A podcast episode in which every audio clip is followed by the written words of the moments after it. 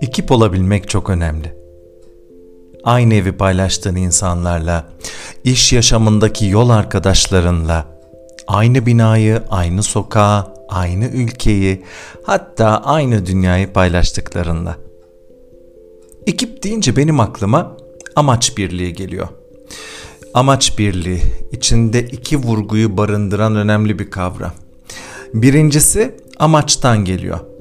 Ne yapmak istiyoruz, neden yapmak istiyoruz? Ne olsun istiyoruz, neden olsun istiyoruz?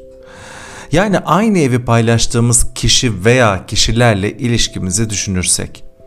Sevgi, huzur, mutluluk, anlayış, dayanışma istiyoruz diyelim. Bunları neden istiyoruz? Sevginin güzelliğine inandığımız için mi? Sevilme ihtiyacımızı tatmin etmek için mi? Veya huzurlu bir ortam olsun istiyoruz. Olumsuz bir şey duymamak ve bunlarla yüzleşmemek için mi? Herkes kendini burada güvende hissetsin diye mi? Ve kendi gibi olabilsin diye mi? İkinci vurgu birlik kelimesinden geliyor. Birlikten güç doğar malum. Her ne istiyorsak kendimizle birlikte etrafımızdakiler için de isteyebiliyor muyuz? Çevremizdeki kişilerin, yaşadıklarının, ihtiyaçlarının ne kadar farkındayız? Buna ne kadar önem veriyoruz? Bunu yaparken kendimizi hiçe sayarak sadece başkalarını mutlu etmeye çalışıyorsak o ekibin bir parçası değil, onay bekleyen hizmetkarı oluyoruz. Bunu yaparken insanları yargılıyor, eleştiriyor, küçümsüyorsak yine o ekibin bir parçası değil, bu kez otoritesi olmaya çalışıyoruz. Eğer bir ekipte amaç birliği varsa, kimse kişisel amaçlarını başkalarından daha üstün tutmuyor ve başkalarına zorla bir şeyleri kabul ettirmeye çalışmıyor demektir. Siz eğer amaçlarınızı başkalarını ezmeden belirliyor, başkalarının kişisel hedeflerine saygı duyuyor olduğunuz halde ezildiğinizi, baskılandığınızı, hiçe sayıldığınızı hissediyorsanız etrafınızdaki kişiler ekip olmaktan habersiz demektir. Bu durumda kendinizi onlara kabul ettirmeye veya çatışmaya enerjinizi harcamak yerine amaçlarınız doğrultusunda neler yapabileceğinizle ilgili kullanabilirsiniz. Bu arada da kendinize gerçekten değer veriyor musunuz? Aklınıza ve yüreğinize güveniyor musunuz? Nerede, hangi duygularınız veya ihtiyaçlarınızla ilgili kendinizi hiçe sayıyor, kendi kendinizi yargılıyor, eleştiriyorsunuz, onu gözden geçirebilirsiniz. Çünkü kendinden memnun olmayan kişi farkında olarak ya da olmayarak başkalarının gözünde de bu imajı belirginleştiriyor ve başkalarının onda gördüğü tek şey kusurları oluyor. Eğer içinde bulunduğumuz çevreyle bir ekip olabilmek istiyorsak, ki öyle ya da böyle birçok ekiple iç içe yaşıyoruz aslında, ancak çoğunu başımız dara düştüğünde veya başka seçeneğimiz kalmadığında fark ediyoruz. O ekipten veya ekibin üyesinden varsa beklentilerimizi dürüstçe kendimize de sorabilmeliyiz. Mesela anlayış bekliyorsak, yani anlaşılmak, fikirlerimizin, hislerimizin, kim olduğumuzun, ihtiyaçlarımızın doğru şekilde anlaşılmasını ve buna fırsat tanınmasını istiyorsak, şu sorulara bulacağımız gerçek yanıtlar bence işimize yarayabilir. Başkalarını anlamak benim için ne kadar önemli? Onları anlamak için mi dinliyorum, kendi doğrularımı uyup uymadıklarına bakmak ve ahkam kesmek için mi? Veya gardımı almak, saldırıya geçmek için mi? Onların bireyselliğini ve kendilerine özgü varoluşlarını kabul edebiliyor muyum ve gerçekten tanıyor muyum? Yoksa kafamda var olan genel yargılarla onları bir yere koyuyor ve tanımak yerine onları tanımlıyor muyum? Başkalarının ihtiyaçlarını öğrenmek için çaba gösteriyor, açıkça soruyor muyum? Yoksa kendi varsayımlarımla onların adına karar vererek kendime göre doğru olanı yapmayı, onları desteklemek mi zannediyorum? Sonra kendimi yeterince açık ifade ediyor muyum? kendime yeterince anlayış gösteriyor, yaptığım veya yapamadığım bir şeyin gerçek nedenini görmezden gelip sadece kızıyor, suçluyor, üzerini örtüyor muyum?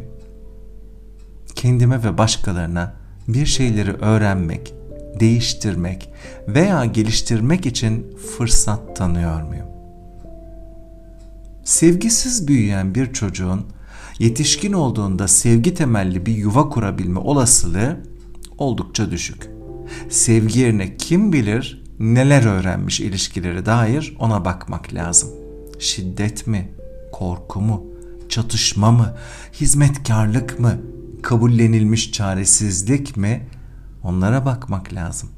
Eğer kişi yaşadıklarını sorgular ve değiştirmek isterse, yani bunun dışında da bir yaşam olabileceğini fark edebilir, akıl edebilirse kendiyle yüzleşebilir.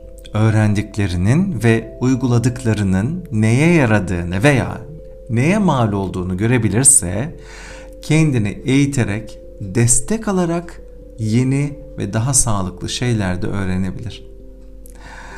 Bizler de iyi bir ekip üyesi olmak, ekiplerimizi iyileştirmek veya oluşturmak istiyorsak ne bildiğimize, ne yaptığımıza ve yaşadığımıza dikkatlice anlamaya çalışarak bakabiliriz. Ekip olmayı biliyor muyum? Kimlerden öğrendim ekip olmayı? Öğrenme sürecimde rol modellerimin ekip anlayışı nasıldı? Orada kendilerini nasıl konumlandırmışlardı? Peki bunları ben de yapıyor ve yaşıyor muyum? Neleri değiştirmeye ve geliştirmeye ihtiyacım var görebilmeliyim ki üzerinde çalışabileyim. En yakın ve en etkili ilişki kendimle kurduğum ilişki olduğu için tercihen kendimle, ben olan tüm parçalarımla iyi bir ekip olmaya yönelebilirim. Nihayetinde bir açıdan baktığımızda bedenim, ruhum, duygularım ve düşüncelerim başlı başına bir ekibin üyeleri sayılır. Onların arasındaki uyuma, iletişime biraz daha önem verebilir, eğilebilirim. Bacaklarım yorulup ağrıdığında zihnimde ilerlemek, yol almakla ilgili var olan yılgınlık, korku ve dirençlere bakabilirim. Bedenimin harekete, devinime veya sağlıklı beslenmeye olan ihtiyacını görmezden gelip duygusal zayıflığıma yenik düşerek kendimi alkole, uykuya, sürekli tatlı yemeye teslim etmeyi bırakabilirim.